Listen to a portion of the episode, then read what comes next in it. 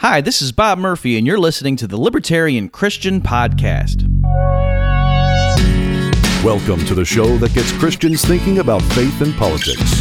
Get ready to challenge the status quo, expand your imagination, and tackle controversy head on. Let's stand together at the intersection of faith and freedom. It's time for the Libertarian Christian Podcast.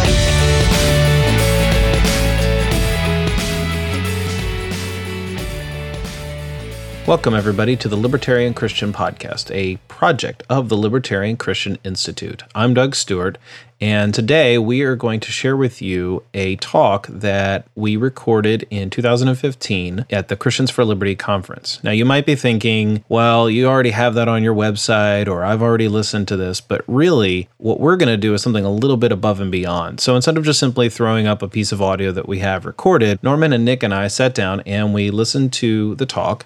It was given by me. It's called Gospel Against Empire. And what we did was we decided to pause and reflect in the recording and share with you some things that we had on our minds whether it was a review of what was had been said maybe just some clarification. I think i was asked whether or not i would actually say something a little differently or add something to it and there's sort of an addendum near the end about why it's why this particular topic is very important. We hope you enjoy this episode and we have a few more coming as well so stay tuned in the coming weeks for that. And here we go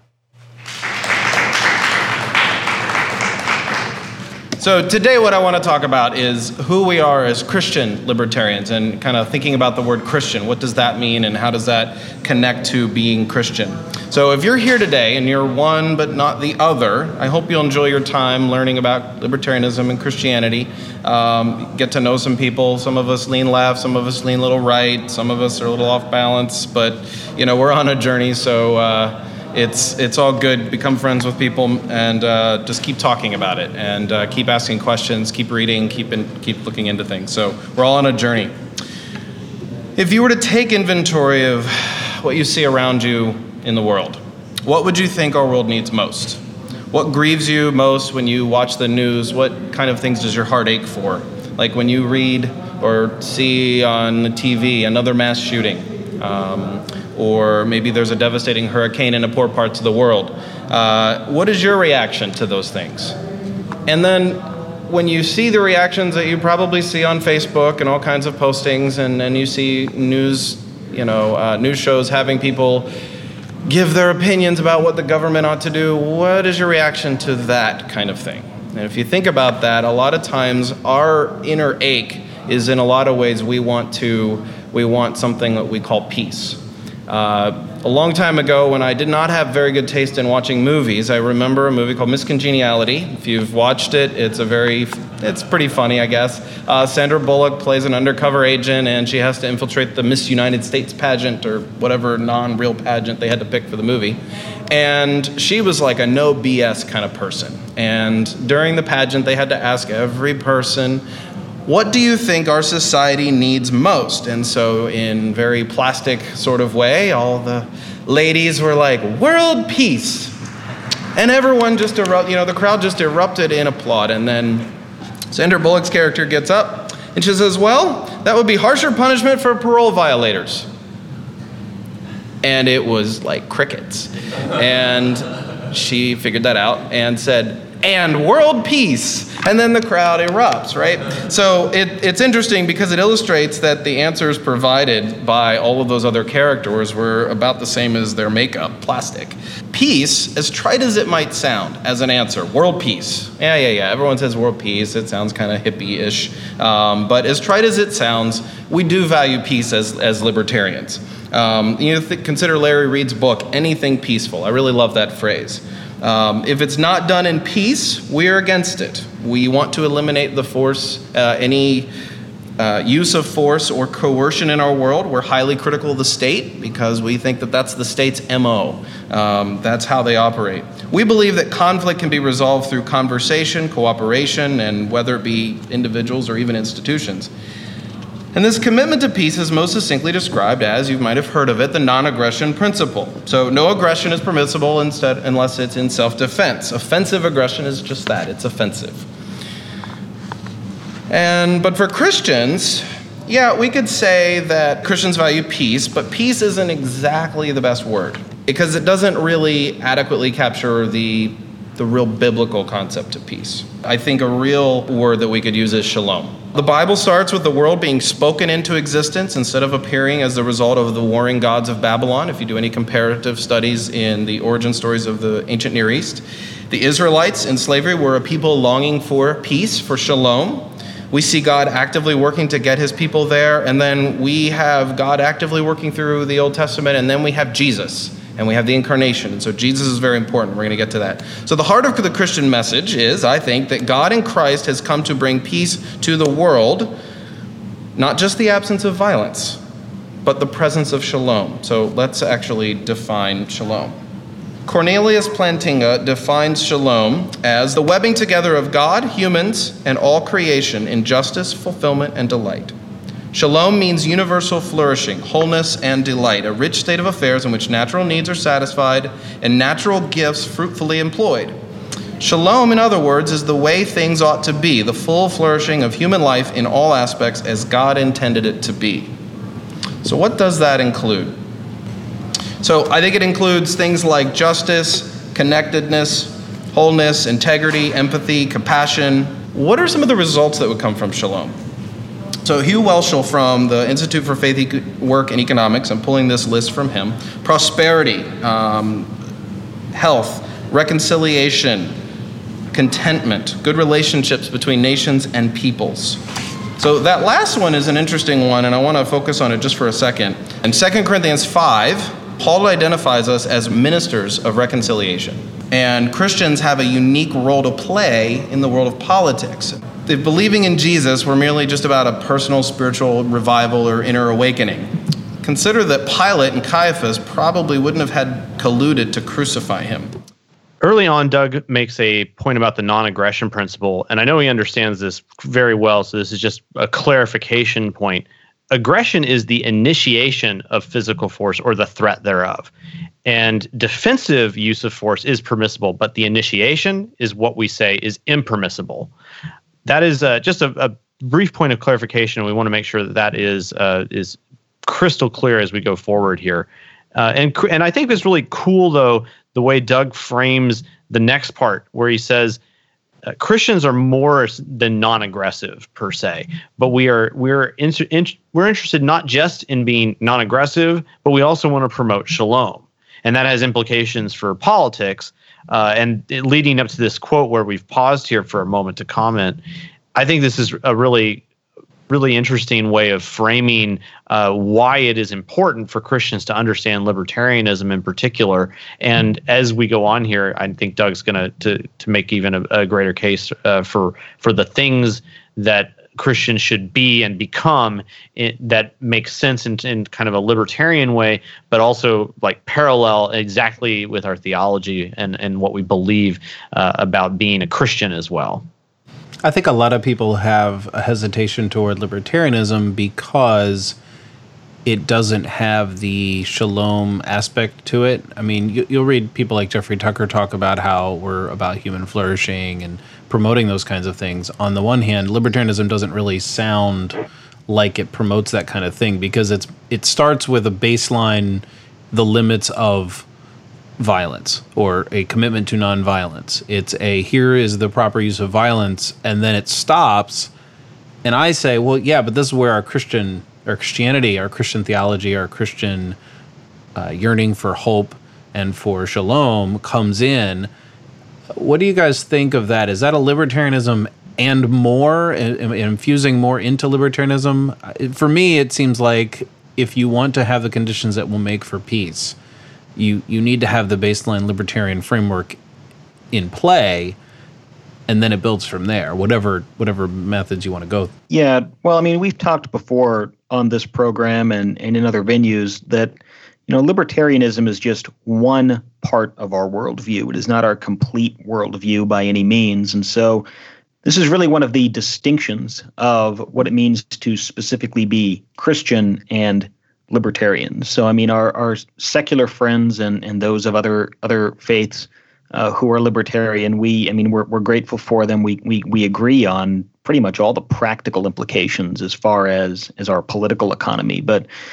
but that only takes us so far. Merely uh, adhering to the NAP in a political context, uh, the non-aggression principle, it that, that isn't going to save the world because ultimately there's still a, a, a sin nature in our hearts that has to be overcome by Christ and really living that out goes goes far beyond just saying don't initiate force. It has to do with actively going out and building the kingdom and ministering Christ's love into the world. And so I, I do think you could say that's libertarianism and, you know, it's it certainly doesn't conflict with uh, libertarian political economy in any way, but simply simply looking at libertarian political economy uh, doesn't get us all the way to where the world needs to be. We need Christ for that. This goes back to the argument that has been made for eons now about thick versus thin libertarians as well. And to a certain extent, I like to put us forward, you know, as LCI, as Christian libertarians, as when it comes to our libertarianism, we are thin insofar as we agree with the fundamentals as as you know as Nick just said you know we agree with libertarians on all the practical working working out of the libertarian political ideal. But you know when it comes to talking to other Christians you know Christian to Christian talk we kind of got to be thick too insofar as look, what we want as Christians, our special worldview that we hold that is all encompassing of who we are as people, is facilitated, protected, um, and brought ever for, farther forward with this the thought processes that come from libertarian political philosophy as well, and that maybe that that is a, something that you should be considering, oh non-libertarian Christian. And so, yeah, we do make that kind of thick argument as well. And I think that's that's why this sort of uh, discussion is important. Norman, when you debated or had a discussion with Al Mohler on a different uh, podcast a couple, about a year or so ago, one of the things that Mohler was trying to get you to do was make libertarianism an all encompassing worldview. He kept kind of coming at it from that angle. And I, I kind of rolled my eyes when I heard this. I'm like, that's, that's crazy. That's like taking one particular subset of theology, like ecclesiology, and making it all theologies and make it apply to every single part of life. And is it would would you agree? And this is kind of the way I've come to think of it since that Christian political philosophy is one element of theology, not the whole ball of wax, so to speak. Like it's one element of it is is we're Christians and we have a certain soteriology, we have you know certain ecclesiology and eschatology and all that, and then when it comes to political theology, we're libertarians. Yeah, it's the classic confusion of conservatives and liberals alike in the Christian church today that their polit- their political philosophy, you know, oftentimes requires them to to look at other political philosophies as as this sort of completely other and all-encompassing thing as opposed to look we're you know we may differ on on, on a few uh, on a few points here and there uh, but you know we're we're all you know from a Christian point of view we're heading in this in the same Godward direction. Uh, what we're what we're seeking to do as Christian libertarians is engage with you as people who have a different political view and say that you know your your your theology of the state and of uh, of uh, civil government and whatnot, and the way that you think about the use of force in society is perhaps not as consistent as you once thought uh, with the rest of your theology. And that by engaging in this different type of, uh, or different way of thinking, at least a little bit, would improve the way that you think about uh, society and culture at large.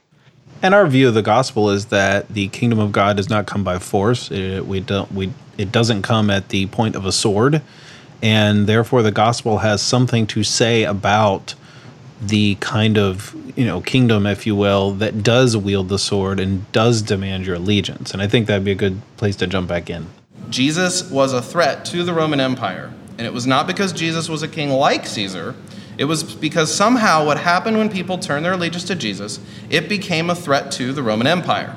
Identifying a, today as a Christian poses a little threat to American empire, but it probably should. We heard that in, our, in the last talk. There probably should be a little bit of a threat to, to the American empire, or a big threat.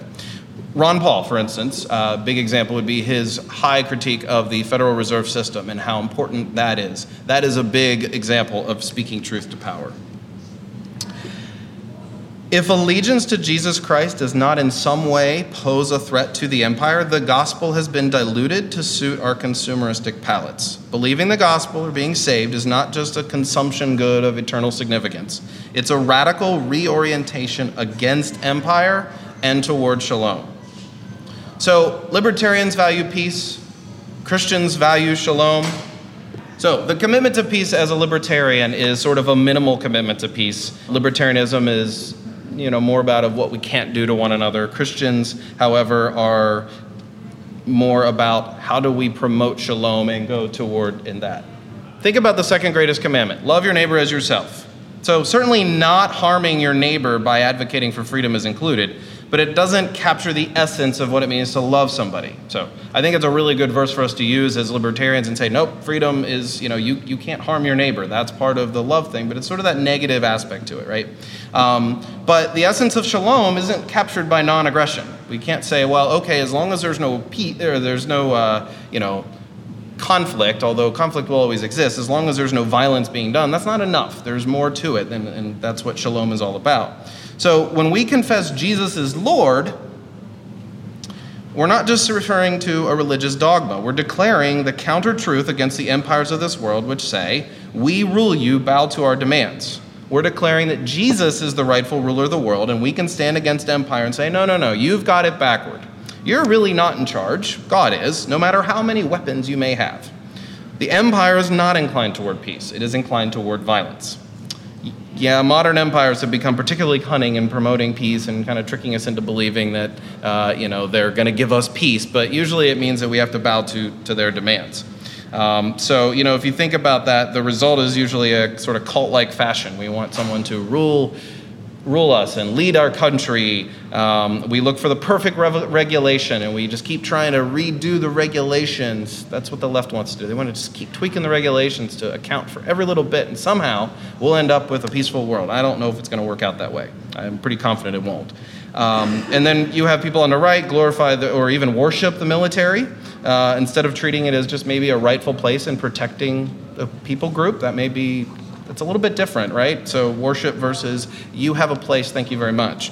Um, and so, and then we go through, you know, what Bastiat has talked about, you know, everyone plunders everybody. We just think that if we can wield the state in some way, we can start having what we want that other people have, even if it's not for ourselves. We may want it for someone who's poor. Well, it's still kind of the same problem. So the Christian commitment to peace starts with allegiance to the Prince of Peace. Our allegiance is important, and our allegiance to Jesus Christ is a threat to empire. The, le- the message of liberty is a threat to empire.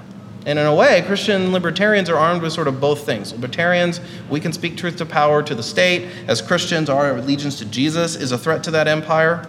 Um, and so the world must be rescued from violent regimes. One aspect of the concept of salvation is that our world needs to be saved um, from violence, is one, one way to look at it. So, how does that work? Okay, glad you asked. So, when we look at our place in the ongoing narrative of history, and we think about what's happened before us and we keep going back and as christians we will look to the bible. We need to sort of talk about the big story. Um, but before i get to this big story we need to talk about a greek word telos. So back in february i was at a conference uh, international students for liberty and i went to a session by jeffrey tucker and he said this. And said if we knew what would result from freedom we wouldn't need freedom. Now i agree with that but that's a very libertarian thing to say. And as you may know, libertarians talk a lot about the ends versus the means. So you have people, uh, conservatives and liberals alike, talk about uh, we need to have this result. And libertarians are saying, okay, that's fine, that sounds good, but what does it mean? How do we get there? And what are the means by which we can do that? So libertarians aren't really co- sort of perceived as folks. Uh, concerned with the ends. We're kind of obsessed with the means, and that's where we kind of evaluate everything we see around us. Well, what is the method by which we achieve this? Is it through cooperation or is it through the state violence? And that's where we are. So I think, in a way, though, we are concerned with, and maybe this is just my sort of Christian leanings infusing into libertarian, we do have a concern for the ends. It just, we kind of get it about it at a different way. Our ends are peaceful, non aggressive, and a free from violence process from which emerge outcomes that indicate shalom. So, in a way, our ends are the means, or our means are the ends. We don't have this vision that says, oh, well, this is specifically how society ought to look. We want to see people interacting peacefully. We want to see people coming together, the ministers of reconciliation piece. Um, and so when we believe that the end is shalom, this is why I'm going to talk about this word called telos, is because we know how the ending is. So the word telos is a Greek word. It sort of reminds us of uh, Yahweh's uh, expectation or the expectation of Israel that Yahweh would someday come and put the world right by establishing justice and shalom. It was something they looked forward to. So the nation of Israel, uh, they saw, they were hoping and praying and crying out to God, and they were fervently believers that their God, Yahweh, would come and set things right. Brian Zahnd, who there's a book here that you can you can get for free. It was out on the table, but I'm going to quote from another book. There's a chapter in it, and it's cleverly titled, titled "I Am from the Future." And I really like this chapter, and here's what he means by it Jesus accomplished on the cross and through the resurrection the seeds of Christian hope resurrection and new creation. Theologians will call this inaugurated eschatology, and it basically means that Jesus is not Lord elect, Jesus is Lord today. Jesus is Lord now. So when Paul says, that's why Paul can say, if anyone is in Christ, there is new creation. Doug, you were talking there about how libertarianism distinguishes between ends and means, and that there's a there there's a variety of ways in which we could parse that out even now. I'm curious as to, you know, has your thinking evolved on this? Is there anything that you would like to elaborate on to that effect? What would you say that if if someone were to ask for any clarification with respect to ends and means here? It's a pretty good question. Um, I guess I would say I don't think I would change my thoughts on the ends versus the means. I mean, on the one hand, we think of the ends as goals goals we wish to accomplish, and maybe what I had in mind, and maybe this is just a tangible way of talking about it, is libertarians probably have in mind that we would really like to have institutions and people committed to a means by which they accomplish their goals. If that happens, there's there's an ends there that is that has happened. We've succeeded in theory. Of course, this is in the future. We succeed in theory in getting people to be committed to a means by which whatever goals they wish to accomplish are never done through violence or directly or through you know some third party like the state. And so on the one hand, we have this the ends that we would like to see is that the means are peaceful and maybe maybe that's just semantics maybe it's just a you know a clever way of talking about it but I do think it's very valuable to remember that libertarianism is very much about the means by which anybody accomplishes his or her goals, not we have a particular goal and you know, we libertarians don't want to see people poor. We don't want to we, we want to also see poverty eradicated just because we're we don't want the federal government or the United Nations to get it done, that doesn't mean we're against the ends. It means we're against the means in that particular you know example. So perhaps let's think about it maybe this way. I think one way that you'll hear people talk about ends and means and libertarianism, and and and we even see hear, hear this in Christian theology as well, is that there needs to be a harmony between your ends and your means. In the book of Romans, for instance, uh, there's there's a, a variety. Uh, there's at least two places, right, where there talks about you know, shall we do evil that good may result? By no means. So it's saying there that you might have uh, a, a good a good end in mind, but if you do something evil in order to get there, then you shouldn't do such a thing. That would be heinous to think about. Um, and so that that's that's kind of the way that we think about liberty as well. Is that there needs to be harmony between your ends and means. I think that's a fair way of looking at it. I mean the the verse you just cited from Romans is is highly relevant here for when we consider our our ethics. And when you look at the, the way the state behaves, I mean, almost all of the state's ethics are really utilitarian. It's it's whatever they think is going to bring about the best end for for the most people. Um, and I mean that, that I guess that's even a, a a soft way of looking at it. Some are just outright dictatorships that aren't that way at all. But even if we assume the sort of large Rousseau type social state uh, that we that we kind of could probably pair up with the modern neo left. Um, that, that that's kind of how they think about it. But libertarianism is is a a natural law based philosophy, and I would argue that Christianity is is natural law based. And so when we're when we're coming from the natural law that flows down from God and from our humanity, uh, we we aren't utilitarian in the way we think about our our our ethics. So the the way we go about things is important. If you're if you're if the purpose uh, towards which creation is moving is this shalom, like Doug has been talking about. It's the restoration of creation. It is the return of perfect fellowship between God and man. Then that necessarily entails that we are diminishing and ultimately purging out the evil of the world through Christ, through through the kingdom. And so doing evil in order to try to get to that point, it, it logically it doesn't even make sense. And that's partly why it's it's forbidden to the Christian. The way we go about things is is just as important as the means, and we trust God to to uh, lead us to His ends.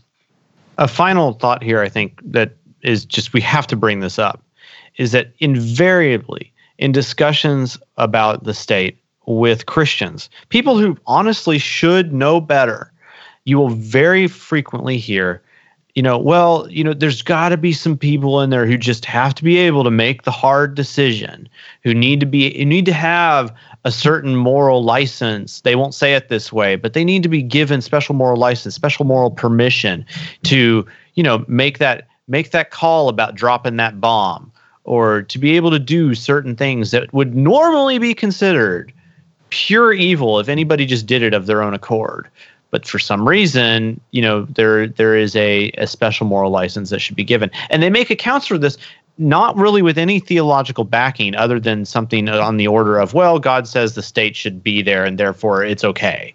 As though it's it's very deflective it's a bunch of smoke screens. And i think that's why this particular you know discussion is so important to have is that you know the the christian tradition is one of of uh, of equality it's of equalizing the moral playing field more than anything else about equality in, in Christianity. It's about equalizing the moral playing field. We're all individually equally responsible to God for our actions. And we can't place the blame on other people for moral decisions, and we can't pass off uh, the responsibility for moral decisions to anybody else. It's it is up to us. I think to those people who are thinking about, you know, we need those certain people to press the, you know, press the button at the right time or make those, you know, difficult decisions that you just mentioned this is where I would bring up Romans 8 and say God works all things, you know, toward his purposes. I think God does work with humans and he'll make the best of the, you know, bad decisions and bad positions that we've all been in. So, you know, if you want to be thankful that Christian leaders who, you know, presidents and so forth have made decisions that you would say, okay, those are admirable decisions, that's not the same as God endorsing that they had to, you know, do something that in any other scenario whatsoever would be immoral you, you can say you can say that there's a minimization factor going on there, but I mean that obviously leads us down a whole other rabbit hole. But that's not the same as saying that God endorses it. It's one thing to to acknowledge that God uses people who are in you know tough situations. Here's Zahnd. The world now has a new Lord. It is, G- it is Jesus the Christ. The proof of this is that God raised him to life again after the principalities and powers of this age put him to death on a cross. All who believe this proclamation and confess Jesus as Lord are forgiven of their sins. Now, rethink your life and live accordingly. So, if we're, if we're from the future, but we live in the present, then we must introduce shalom to a world which doesn't have that insight that we have. They don't see new creation, they don't have those eyes to see. In the end, heaven comes down to earth and God rules, and there is shalom. where we see Jesus reigning and ruling today, that's where we see heaven on earth. In fact, that's what Jesus taught us to pray Thy will be done on earth as in heaven. What does that look like today? If God needed the state to carry on the kingdom of God, there'd be little need for the church or this community of followers that started after the resurrection of Jesus in the book of Acts. So I know that some people, you know, most conservatives and progressives say that the, that the state has a role in doing some sort of right things that help create this world of peace and I don't know. Jesus didn't seem to have any concern with what, what the Romans did uh, to advance the kingdom of God. In fact, he was actually a threat to it, which is part of the point here. Um, Babylon had plenty of strength and could have been used to extend knowledge of Yahweh throughout its empire. God could have used the power and extensive reach of the Roman Empire to send the message of Jesus Christ to the ends of the earth. But what we see is God becoming flesh at a time when empire was at its pinnacle. It was the Roman Empire was very powerful during a time when the Son of God, the phrase Son of God, was a title given to Caesar Augustus. So this wasn't just, oh, we're, we're going to call Jesus the Son of God and we're going to call Jesus Lord. This was this is wording that was very much a threat to empire. This was them saying, no, we will not bow to Caesar. Caesar is not God's son. Jesus is God's son. This wasn't just, uh, this was a threat. So the end to which history is heading, heaven on earth, is one away from alliance upon empire, the state, and our, the way we look at it, and toward reliance on God as king. How does God operate as king? When we look at the story of Israel, we see that they are thoroughly immersed in a grander narrative that framed their identity. So we talked about telos, and we're going to talk about identity. Their oral tradition, which we have as literature today, we have some of it, were identity forming stories. That's why generations long after the Exodus, the Israelites were celebrating or enacting Passover because that, that was their past, and it was deeply ingrained in their identity. They were shaped by their past, but they were oriented toward the future. And what was the future? Well, the day when everything would be put right, shalom. So let's do a little tour of, of this history here uh, and how God rules. So when we go back to Adam, we see humanity wants to be godlike rather than godly. Our propensity is to usurp God's true authority, uh, whether that be through eating the fruit of the knowledge, uh, or if we go a little bit further, we see the Tower of Babel. They want to build a tower to heaven and have you know uh, progress and civilization in that way, or they want to have a nation or a king. I'm sorry, like other nations. They want to be like all the cool countries and have a human king. When Israel for a, asked for a king, they were rejecting God's kingship over them. God relented, but we must remember that this is plan B. Plan B is okay, you can have a human king, but it was really a relenting and um, not what God's plan was. So we read in 1 Samuel 8, it's sort of a passage where you, if you if you're just starting to read it and you know there's a lot more to read in the Bible, you're going to think that, you know, later on God's going to say, I told you so. Um, and so, in fact, some scholars would actually believe that based on the final composition of when that was actually written, there's a little bit of that in there. It's like, hey, we told you this was going to happen, or I told you this was going to happen from God. So, but even then, this is interesting. God adapts to a new reality, letting Israel be free to choose a human king. And the rest of the Old Testament gets focused on Israel's story centered on a story of David. So I'm going to read a few scripture passages. I will set him over my house and my kingdom forever. His throne will be established forever. Of all my sons, and the Lord has given me many, has chosen my son Solomon, so this is David, to sit on the throne of the kingdom of the Lord forever, of the Lord of Israel. Praise be to the Lord your God, who has delighted in you and placed you on the throne as king to rule the Lord your God, rule for the Lord your God. So David kind of ruling in place of God, or in his uh, proxy, I guess. Because of the love of your God for Israel and his desire to uphold them forever, he has made you king over them to maintain justice and righteousness. So this was God's plan B. God was like, okay, well, I'll, I'll go with that for now. Um, but we know what the end result is that was exile. So in exile, we read from Amos, the prophet, that there was this hope that they were looking forward to. So Amos writes, In that day I will restore David's fallen shelter. I will repair its broken walls and restore its ruins, and I will rebuild it as it used to be. So when, when they looked forward to a restoration, they, that their telos toward the future, it was sort of framed in language that talked about the establishment of a, of a new Davidic kingship, sort of uh, something that would be better than even David. So we shouldn't read this, though, as God's like, well, okay, maybe a king worked after all. It's just that's the way God decided to sort of condescend and say, okay, we'll, we'll talk about it in those terms. That's how you want to think about it. So, when we get to Acts 15, uh, Apostle James verifies that exile is over because Jesus is the new beginning. God is, at, is once again on the throne and ruling. When Jesus is announcing the kingdom of God is near, he is saying exile is over and now God is the rightful king. Notice something about the phrase kingdom of God. The of God is important because as much as we see God's newly restored people as sort of a restoration of the Davidic kingdom, it isn't so much a better plan B, but it's sort of a revised plan A. It's God ruling again. So when we think of the kingdom of God, the kingdom of heaven, it's not so much a place out there somewhere or, or maybe in our imaginations or um, you know inside our hearts, something like that, although those, that, that in a way is true.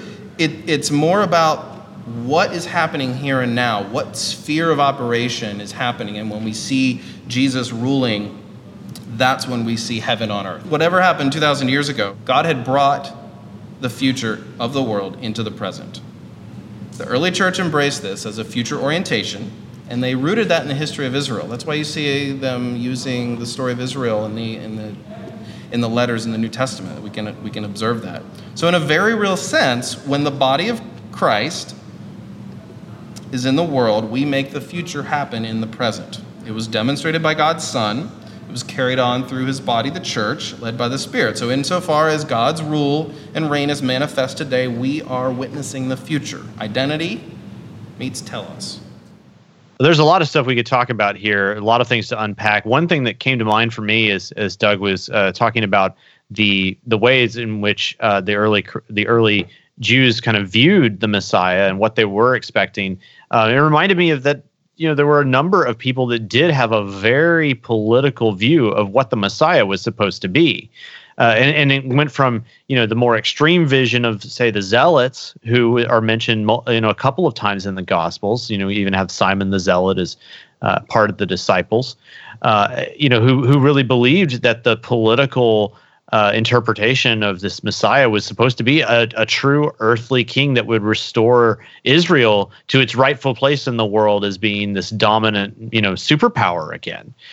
And and to others, you know, it was just the throw off of Roman rule or just the just having any independence again. And so they had this political thinking about what the Messiah was supposed to be. And when Jesus comes along, he upends what they believe the Messiah is supposed to be.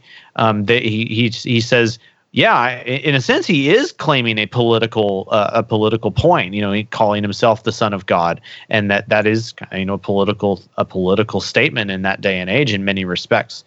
Um, but it but it also you know is political in other ways, and just the way in which uh, the he calls people to interact in society is completely counter to the way in which the world operates at that point. He talks about you know how Jesus says the you know the kingdom the the kings and princes of this world uh, they want to the, the the rulers of this world want to lord it over uh, them and lord it over the people, but that's not the way you're supposed to be. The the greatest among you are going to serve, and so on and so forth. It's a very different vision politically of how the world is supposed to operate. And again, as we mentioned earlier, this isn't some sort of you know, well, th- this is the way that most of you are supposed to operate. There will be special moral license for some. He doesn't say that at all. He says that the way that the, that the power structures are are very different than the way that I envision the world. That's the way that Jesus is saying here.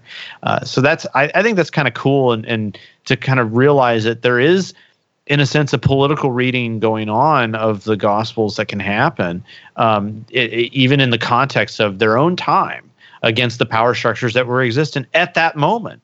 And the Christians who came uh, in the in the first century paid that paid a very dear price uh, for accepting this new vision of the world, as we as we well know from uh, the from the apostles uh, up to you know the, the the early martyrs.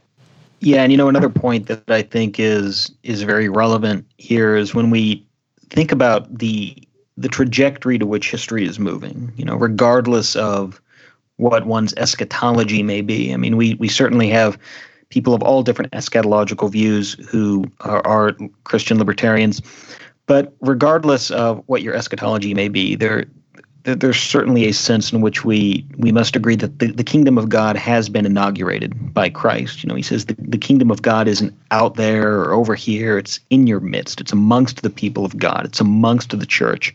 And Doug had mentioned N.T. Wright in his talk, who has done a, a tremendous amount of scholarly work in this area. Another person uh, who's done quite a bit of scholarly work in that area is uh, Scot McKnight but the, the, the, kind of unifying theme here is that the, the, the kingdom of God, right, it, it is the church. It's God's people, God's reign through Christ over his people, uh, actuating the the new creation. And so, regardless of whether you think that's that's going to be uh, accomplished ultimately through just the the amillennial return of Christ, or the postmillennial coming of the kingdom, or the premillennial uh, coming of the kingdom, whatever your eschatology may be, there there's a very real sense in which the kingdom is here among us now, and it is our responsibility to live in the the already but not yet, to use uh, George Ladd's famous phrase. The incarnation of Jesus and his message of the kingdom make it clear that the purposes of God will one day be fulfilled. How is that? It will be accomplished through the body of Christ, the church. Now, N.T. Wright, a theologian that I highly respect, uh, calls uses the phrase the renewed people of God. So think of that as our identity. We're led by the Spirit into this new kingdom reality. So the Gospels were stories written to proclaim that God has become king, and Jesus' main proclamation was, The kingdom of God is arriving in me. So we have no reason to doubt that this new king, God ruling, has every power, does not need the state, to advance this kingdom, even in spite of all that stands in its way, including the state. Jesus' way was peaceful, nonviolent, and self sacrificial, which stands in contrast to the political kingdoms of this world. So, what am I saying? Are we, am I saying that Christians are to be political? Yes, we are. But that's not, ex- you know, usually when we say, what does it mean to be political? We often mean it means get more involved in politics. And so to be political uh, is, is interesting. So what, what I think it means is that we are to embody what the reign of God looks like. And in doing so, we become a threat to empire. So if we want to be involved in politics, and I don't really have any quarrels with people who do, um, you just have to think of it as sort of a, a minor chord in, in, God's grand masterpiece. If you want to have a role in, in being into you know, getting elected and all those things, I have no quarrels with that at all. Um, but we don't want to mistake the fact that as a, as a community of followers of Jesus, the renewed people of God, we have a king that does not need the state. We need to embrace the message of Jesus and embody it in the world. And in contrast to the state, we can demonstrate, and it doesn't have to be just in our communities as, church, as Christians. We can demonstrate this with other people who don't even share this view, uh, that we can cooperate and share and live in community uh, and we're capable of producing better goods, more goods, and services than the state could ever provide. Um, so we have this, we have a telos, we are oriented toward the future, we have an identity. That identity is a renewed people of God, rooted in sort of the story of God, uh, bringing and working with his people throughout, throughout history. What does that mean for us today? We live as sort of resident aliens, you know, resident, resident uh, aliens in a world of empire. And we have been given the creative task of speaking prophetically to that empire. So, what does a prophetic voice look like? Let me pro- quote Brian Zahnd again. In the midst of a hateful, violent, idolatrous world, the church is to be an enclave of love, peace, and holiness. To be a faithful church, the church must be distinguished by holiness. Not holiness as puritanical moralism, but holiness as otherness.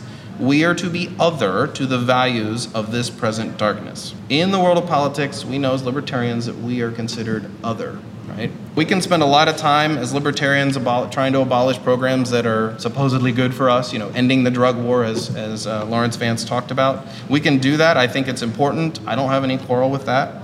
But if we're going to act as people who are oriented toward the future, because we know shalom has no room for empire, we can sort of plan, expect the state to at some point become obsolete. So let's plan on that. We don't see the early church moving to overthrow the Roman Empire. And, you know, it's interesting. We can get into a debate over Romans 13 and, and you know, what role the state might have and do we respect the emperor and all that kind of stuff. But, you know, if you, if you put yourself in the shoes of those in the early church, they were probably so excited at what was happening. I mean, Jesus was resurrected. It wasn't just like all of the other tri- uh, attempts to violently overthrow Rome, which had happened and even had uh, was attempted after that, uh, God raised Jesus from the dead. There was there was new creation. They had expected uh, something like that, but they didn't know what it was going to look like. The future happened to them. They were like, "Well, we're expecting this," and then it happened right then and now. So they probably were like, let's just live in this joyful reality that we're, we're new creation. We're the ministers of reconciliation. We're going to carry the gospel to the ends of the earth, telling, giving the message that God has come and become king and live according to that reality. So they were probably just a little preoccupied. And maybe that just wasn't their main concern. Let's abolish the state. So, libertarians, we've been keen on identifying the nature of the state, that it's rooted in violence. I've sort of, I've sort of talked about that today. Uh, it, the only mechanism it really has is the use of force. Um, so we can call out, call it out on overt evils, or we can even call it out on things that are just inefficient. I mean, there, there's not a, it's not every little thing that the state does is absolutely evil in, the, in, in a, what we would call evil. There are things that are, you know, somewhat innocuous, and but those aren't, those aren't we can do better than that, is, is my point. Um, so the reliance on the state must decrease and reliance upon peaceful means of social progress must increase. Libertarians are poised to offer a beautiful alternative to the limited options from which the church and the world are used to selecting from. So here's a list. We believe in a free society. We believe a free society is the best framework for diffused power so that people are genuinely free. We believe that stable property rights are the best framework within which free humans can cooperate and resolve conflict peacefully. We embrace the intrinsic value and worth of every human being. We believe in peace and are against all forms of initiation of aggression. We pray for and actively work toward a world where the will of God is done on earth as it is in heaven. We talked about telos. We are oriented toward the future. We have an identity that is the renewed people of God, standing up against empire, and in, as such, we speak prophetically uh, to empire. So there is a tip for you, and in another way, it's just the tip of the iceberg because a lot of this topic is very, very deep. It takes a long time to really get into every little bit of it. So I just want to give uh, basically two concluding thoughts, and then we'll do Q and A. I think libertarians should use wisdom and discernment when we defend freedom from the Bible. Uh, I don't think Jesus was a libertarian. I think he wants us to be, but I don't think he was. Um, and in this, sort of in the same way that I don't, I don't think the early, that the early church was not preoccupied with abolishing the state. Uh, there were there were other concerns going on there. Freedom from empire is certainly a part of the good news. It doesn't encompass the whole gospel. We want to advocate for liberty, but that's not the whole endeavor for working for God's peace. That's where our Christian identity comes in and says, okay, well, we can start with this minimum non aggression, but going forward and promoting peace and demonstrating shalom uh, that, that we need to. So, libertarian peace is not identical to shalom. So, embracing a dual identity, libertarian and Christian, means to go beyond fighting things worth fighting against and begin striving for that which is worth striving for. So, Doug, one of the themes that really came up in your talk quite a bit there is the the sense in which Christianity and the kingdom of God is a threat to empire.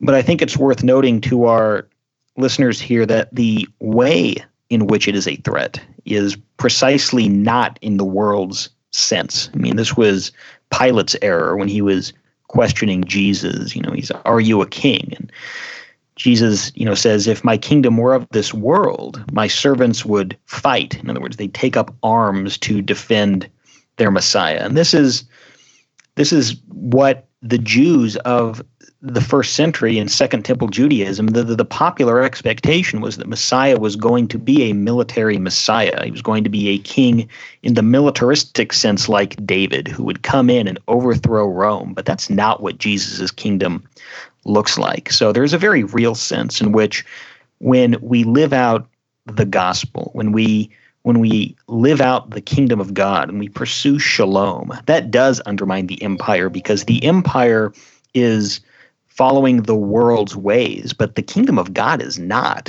And so and unfortunately, throughout Christian history, many many Christians have made this very same mistake in taking up arms against the government and and trying to fight tyrants in that sort of uh, Second Temple Judaism mindset, but that's that misses the point.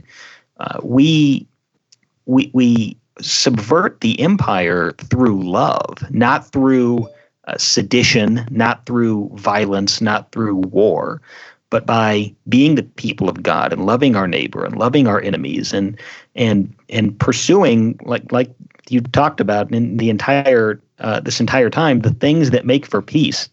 That's what subverts the empire because the empire is operating under the world's ways and we are not. Nick, I think that is an important maybe clarification or you know addendum to what I was saying in the talk because you're right we don't want to advocate that Christians take up arms and fight against you know particular any particular government that would be kind of against would be kind of missing the point. I always wondered as a kid why Rome saw a threat in people who simply just wanted to go to heaven when they died because that's kind of what I understood, you know, the gospel to be all about. And I have since learned that there's more to it, of course. And one of those things is that the way of Christ is transforming the world for the better. And I almost wonder if there's this little bit of like, uh, Rome was fearful that it would not be needed if Jesus if if Jesus was successful if you will or if the church were successful doing things that are prophetic against empire not only come against it in ways uh, you know in very obvious ways like being against you know war being against theft being against things like conscription um, any you know or even more obvious and more historical things like slavery but even things that just make the state uh, kind of obsolete. So not only in just you know really overt evil ways, but also in ways that are a little bit more innocuous, but still important to the institution that we call the state, in that it doesn't really like it when people come up with solutions outside of it. So there is a little bit of that. I, I would say it's venturing outside the theological realm of, of what it means to be anti state, but it also kind of infuses a little bit of libertarian angle to it in that we can work against the state by making it obsolete. And that is a very peaceful way of going about it. Doug also made an in- interesting indirect reference to a book, and we just want to call attention to it here. He talked about being resident aliens in this world, and that's a uh, a title of a book by Stanley Hauerwas and William Willimon. Uh, that I, I, as I recall, was written in the late 70s. And Doug can correct me on that if I'm wrong. Uh, but it's an excellent piece of work, and uh, we highly recommend it um, as, a, as something that you can read and learn a little bit more about the theology of being in the world but not of the world.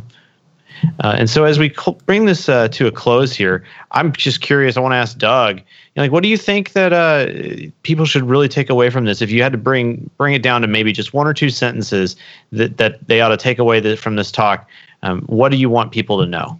As I was listening to this audio, this talk that I gave back in now it would be 2015.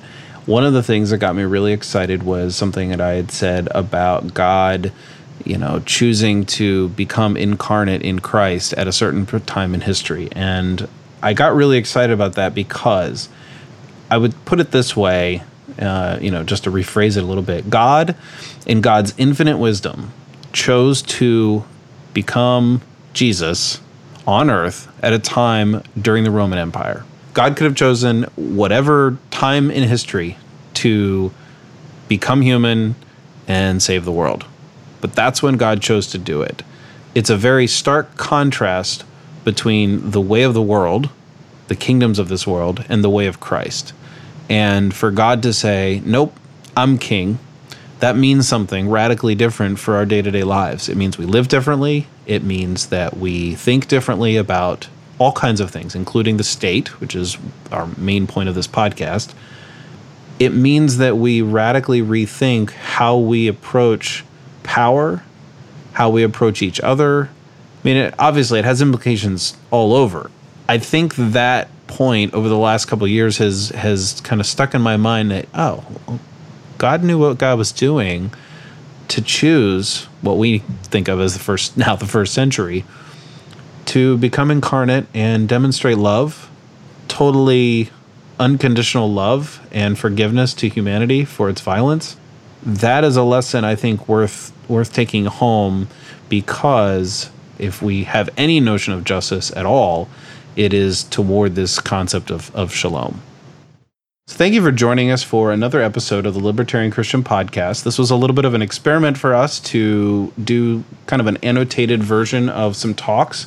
We didn't want to be lazy and just throw up a bunch of audio that we had on file for the summer. We wanted to give you something kind of new and fresh, and I think an annotated version of that did the trick. We'd love to hear from you if you want to let us know whether or not that was a good idea or if you have any other creative ideas for us. If you want to reach out, you can submit some feedback by emailing us at podcast at libertarianchristians.com, and you can reach us on Facebook, Twitter, and of course our website, libertarianchristians.com. Thanks for joining us, and we'll talk to you next time. The Libertarian Christian Podcast is a project of the Libertarian Christian Institute, a registered 501c3 nonprofit. The audio engineers were Doug Stuart and Jason Rink, and voiceovers were by Matthew Bellis and Caitlin Horn. If you'd like to find out more about the LCI, please visit us on the web at www.libertarianchristians.com.